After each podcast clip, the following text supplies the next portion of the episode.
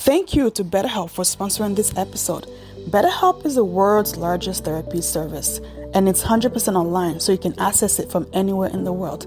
With BetterHelp, you can tap into a network of over 30,000 licensed and experienced therapists who can help you with a wide range of issues. To get started, you just answer a few questions about your needs and preferences in therapy. That way, BetterHelp can match you with the right therapist from their network. Then you can talk to your therapist however you feel comfortable, whenever it's convenient for you. If your therapist isn't the right fit for any reason, you can switch to a new therapist with no additional cost. With BetterHelp, you, got, you get the same professionalism and quality you expect from in office therapy, but with a therapist who is custom picked for you, more scheduling flexibility, and at a more affordable price. Get 10% off your first month at betterhelp.com slash how to survive society. That's better, H-E-L-P dot com slash how to survive society. Hello, survivors. This is your girl, Abby Ayola Williams, and you're now listening to How to Survive Society. How to Survive Society is a weekly podcast that features survivors. These are people that have been through the ringers in life. They've been through hell and back, but they choose to stay positive. They choose to win. They choose to thrive and they choose to survive. So let's get right into it.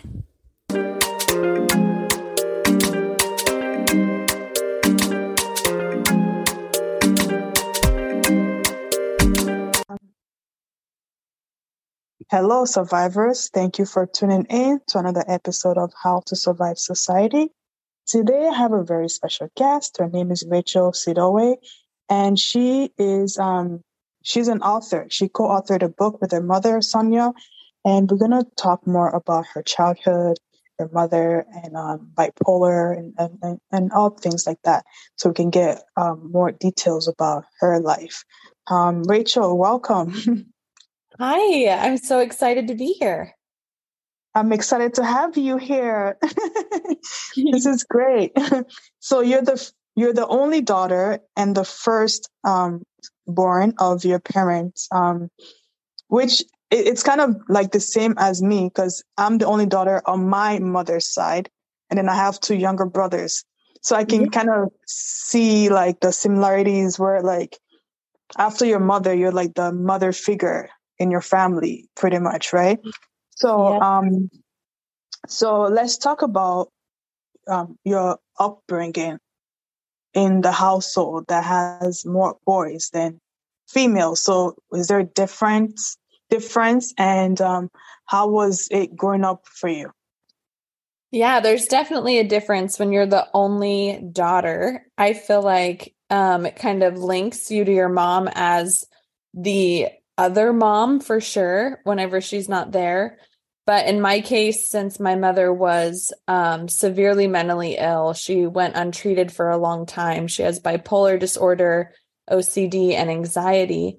And so, even when she was there, it felt like I had to step up and be the mother figure because she was in bed, depressed, or, you know, unable to be emotionally available. Mm. So, um, at what age um, did this start? Did you start noticing this happening to your mother? I would say from as early as like six years old, I noticed that my mother um, needed help, I guess is what I would say. And my mom welcomed the help. You know, we had an enmeshed relationship most of my life, which means the parent views the child as an extension of themselves to get their own needs met. So it made me feel important. When I was younger, I felt needed and I felt like an adult, you know? So it wasn't till later in my life that I came to resent the role I played mm-hmm. life. But when I was younger, it made me feel very important and needed. Hmm. Wow that's um that that must have been tough, you know, at from six years old to be a caretaker when somebody should be taking care of you. So that's uh, that's rough. That's rough.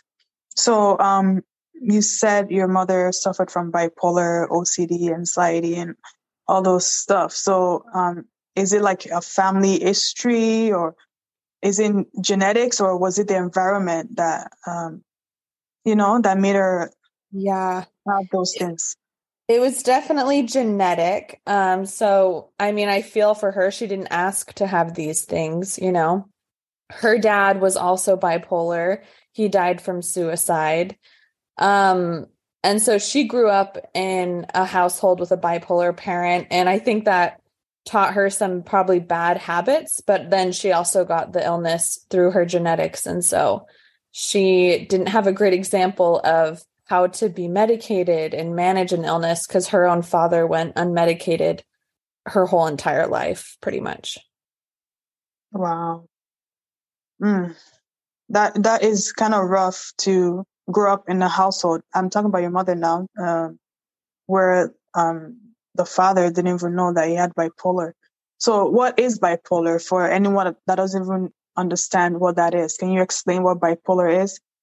Yeah, bipolar disorder. I mean, there's that Katy Perry song that says, um, you're hot and you're cold, you're yes and you're no, you're a love bipolar. And it's pretty much that's it very oversimplified, but bipolar is when you go from one range of emotions to the next, and it can be, you know, very much the opposite. So you're either really manic and you can be excited and feel on top of the world, you're going to win the lottery, to you're so depressed you're in bed and you're you want to kill yourself. So it's just very back and forth and you have very big emotions. Hmm. Wow. Thank you for explaining that.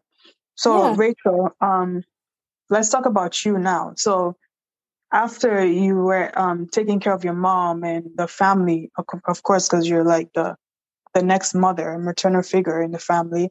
So um did you go to college, university? Um, did you have goals for your life? Were you able to reach those goals despite the fact that your mother, um, you know, had mental issues?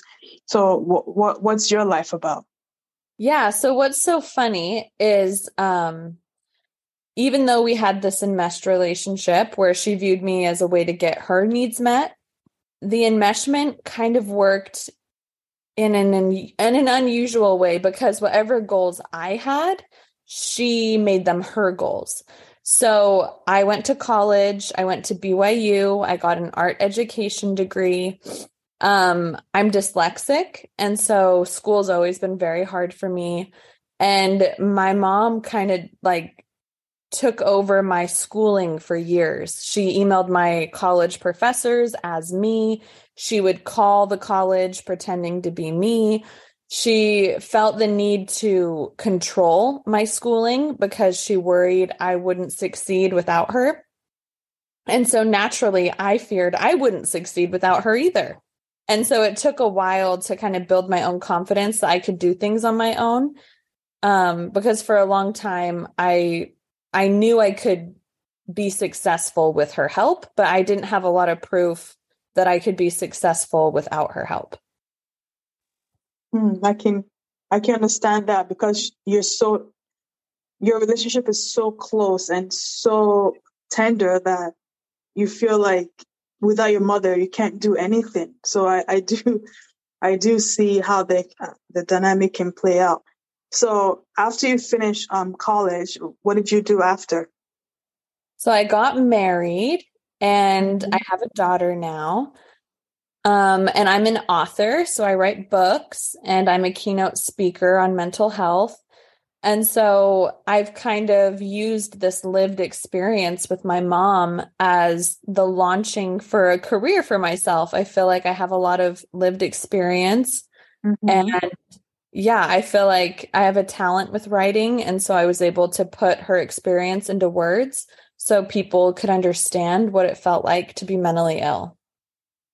That's right. Uh, I'm happy that you're um, in that space because you've been through it, you've lived through it. So now you're helping other people that, you know, that might have a parent with mental illness to, you know, get through it and and just get the tips and the everything, the tools that they need to be able to do that for, for their family. So how was your relationship with your father and your two brothers? They're good. They're good. I feel like um I love my dad. I love my brothers, but because my mother and I are so or at least were for so long so enmeshed that it didn't leave a lot of room to build a relationship with my dad. Mm. Um and he said in the past that he kind of felt like he was watching from the outside. My mom and I have this close, meaningful relationship, and it just didn't look like there was room for him. And so mm. he told me, I don't know how to have a relationship with you. And I'm telling him, I feel like you don't want one. Like, I don't feel like you're trying to have one.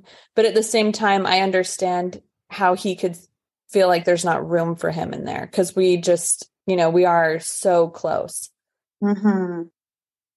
I, I can I can understand your point of view and his point of view because um you're a girl, you know, and sometimes girls look up to their mothers more than their fathers because they can relate, right? If you have any any story from school or anything that happens, you tell your mother first because your mother will understand because she's also a female. So I can understand why your dad will feel like, you know, a, there's no room for him because your your mother was so close.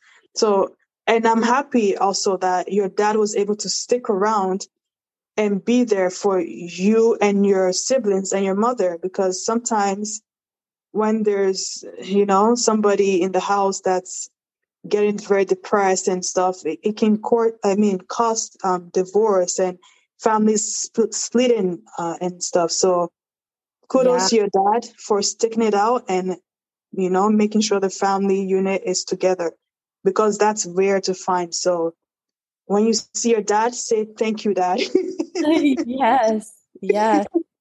Yeah, he actually um has a book too because the first book I wrote is An Impossible mm-hmm. Life and it's about. My mom being bipolar and we got so many people saying, "Well, wait, I want to hear from the husband. How did he stay mm-hmm. married to someone?" And so we wrote a sequel, An Impossible Wife, which is how he stayed married to someone bipolar. Yeah, that's amazing. I like that. So, um, so have you only written one book? I no, you just said two, but I know, but for you per se, have you only written those two books or there's more books that you like to talk about? There are those are the only two that are out, but by the end okay. of the year we should have two more and then this the impossible series will be complete. The mm-hmm. next one is an impossible mom and it's what it's like to be raised by a bipolar mother. Mm. Wow, that's that's amazing. So where can people find the two books that you've written so far? They're on Amazon. They're also on Audible and Kindle but Amazon, you can buy them all through there on all those formats. But yeah, it's an impossible life and an impossible wife. So an impossible life. Yes. and An impossible wife. Correct. And then the next one would be impossible daughter. I'm joking. an impossible mom. I know. It's pretty amazing. My mom's okay with all these books. no,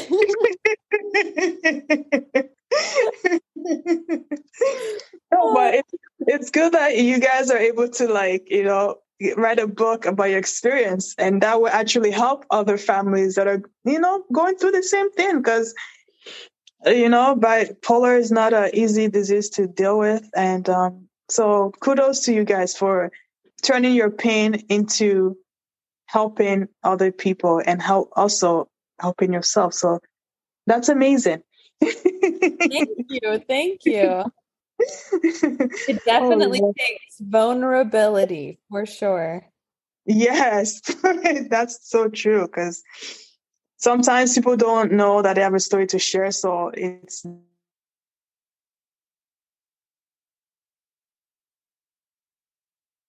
Hello?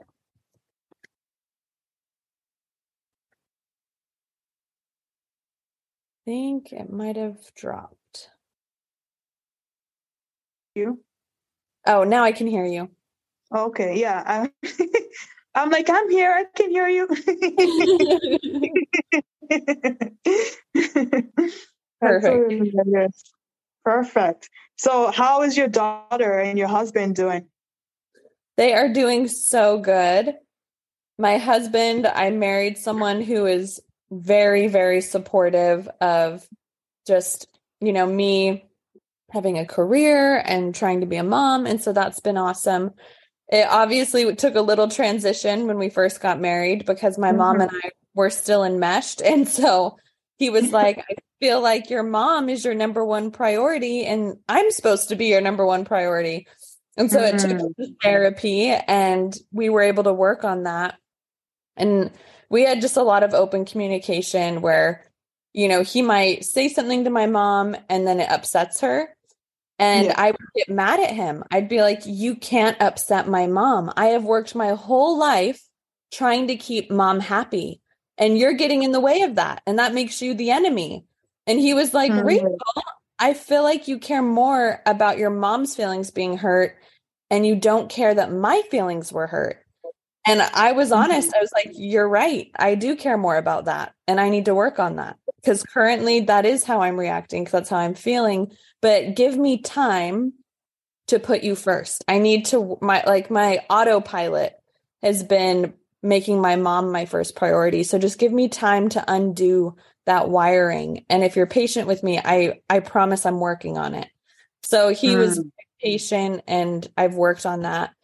And having a child is interesting because you know you have this child that you want to protect and love at all costs and mm-hmm. i had my child when i was still enmeshed to my mom and so i went through this hard thing of you know how do i put my mom first when i need to hmm. be putting my child first mm. wow. that was kind of the that was having my daughter was the thing that broke i i would say our enmeshment like kind of started cracking it because i just I told my mom I I can't. I have to be a mom first. I can't be you know your caretaker anymore. I have to be my daughter's mom.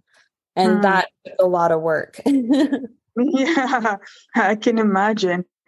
So um I'm trying to understand this. When you say caretaker, what what what exactly do you mean by that? Yeah, that's a great question. So my mom um, with her mental illness required a lot of emotional support. And mm. so I would be taking 12 to 15 calls every day. And mm. I, I never know what the call is going to be. So I always answer because mm. I, or at least I used to always answer. I didn't know if it was going to be she's suicidal, she needs a pep talk. I didn't know if it was she needs help choosing what shoes to buy at Nordstrom Rack. Like I, it could be yeah, it could be anything. Her OCD needs help making a decision, or her bipolar needs, you know, help to not be suicidal or manic, or it could be her mm-hmm. anxiety, mm-hmm. she's feeling anxious, or it could just be her calling to say hi. I never knew, so I answered the phone all the time. And it made me live my life on the phone with her, which obviously isn't healthy. Definitely not.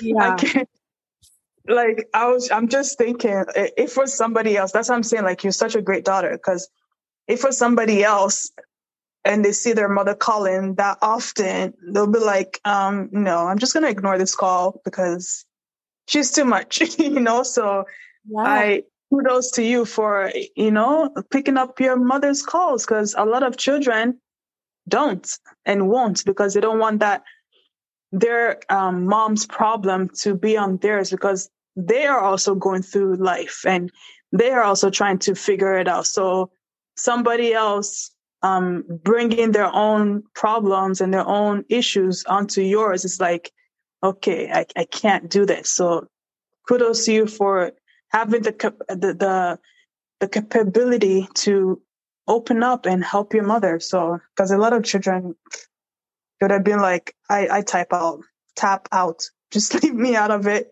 Yeah. Go to your husband or go get help or something. Like, it's not my job. right. so. Right. And it's, and it's not their job. And I mean, there is definitely a balance, right? You don't want to mm-hmm. be you don't want to be cold hearted, but you also don't want to be stretched beyond your capacity. So I've been trying to figure out that happy balance of I care about my mom. I love my mom. I am willing to help my mom, but I can't put her life before my life. I still have to have a life. I need to put mm-hmm. my husband and daughter first, but my mom yeah. can still be a priority to me. And that's what my therapist has helped me with because I when she was like, "Rachael, why are you answering all these calls?" I was like, "I can't I can't make her feel abandoned." That's one of my mom's biggest fears is being abandoned. I will mm-hmm. not abandon her. And she was like, "It doesn't have to be all or nothing. It's not I give my entire life to my mom or I abandon her. There can be a happy middle where you can pick up calls, but you can also just let them ring and you can live your yeah. life, go to the park with your daughter.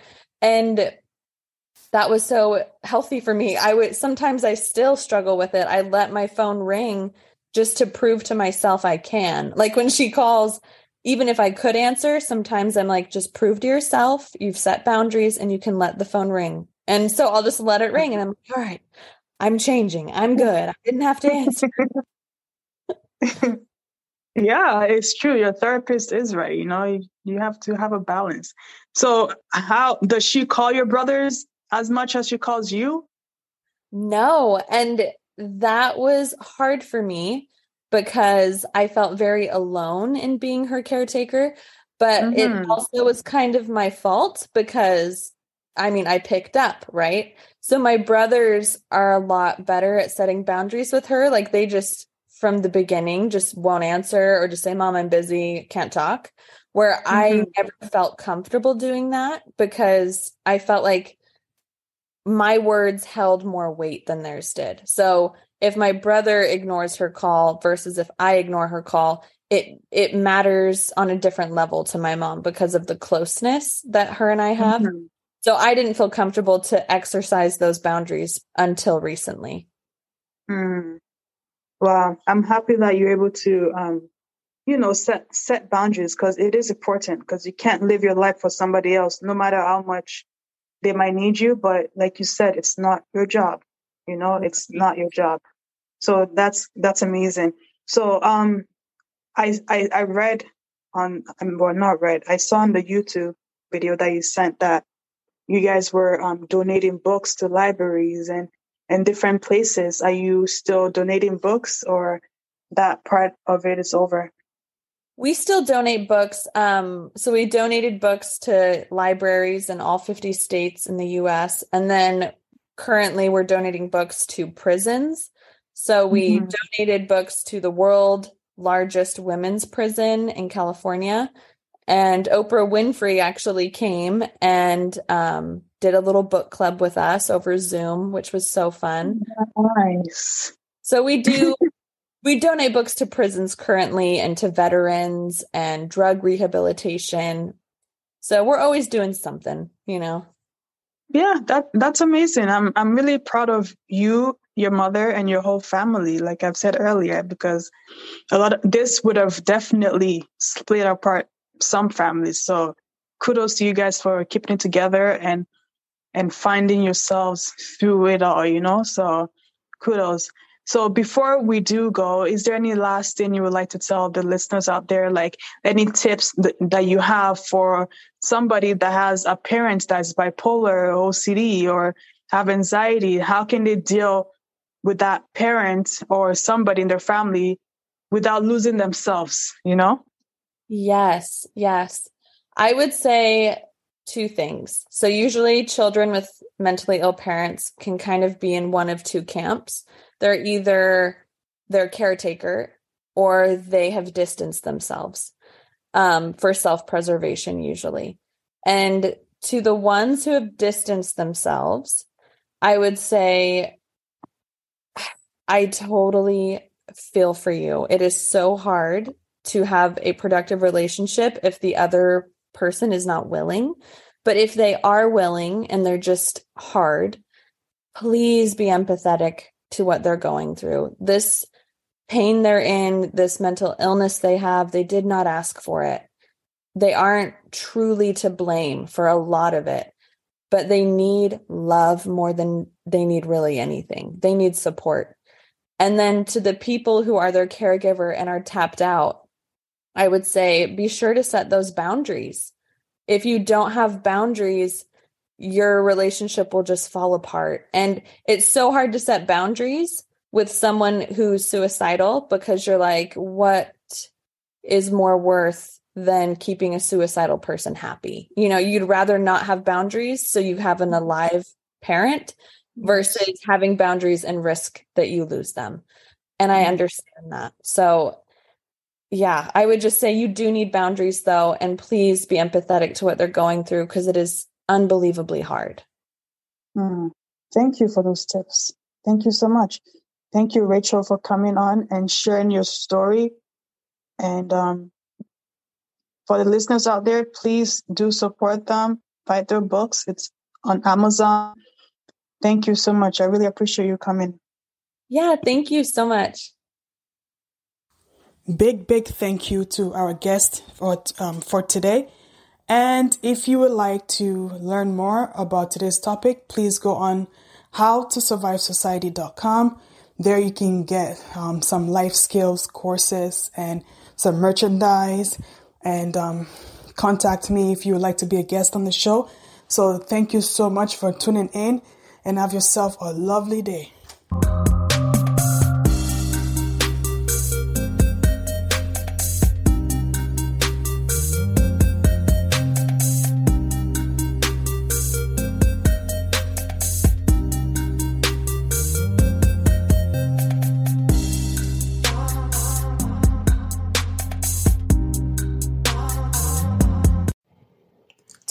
Is a great day to start your own podcast. Whether you're looking for a new marketing channel, have a message you want to share with the world, or just think it would be fun to have your own talk show, podcasting is an easy, inexpensive, and fun way to expand your reach online. Buzzsprout is hands down the easiest and best way to launch, promote, and track your podcast. Your show can be online and listed in all the major podcast directories like Apple Podcasts, Spotify, Google, and more within minutes of finishing your recording. Podcasting isn't hard when you have the right partners, and the team at Buzzsprout is passionate about helping you succeed. Join over 100,000 podcasters already using Buzzsprout to get their message out to the world. Let's create something great together. So if you ever need help to start your own podcast, reach out to me. And then you know what you can do also? You know, you can follow the link in the show notes, in the show notes that lets Buzzsprout know that Hi sent you so you can get a $20 Amazon gift card when you sign up for a paid plan. And you can also support the show that way. So yeah, so if you're looking to start your own podcast, reach out to me, follow the link under the notes show, and you'll be able to sign up and get a $20 Amazon card. Yeah.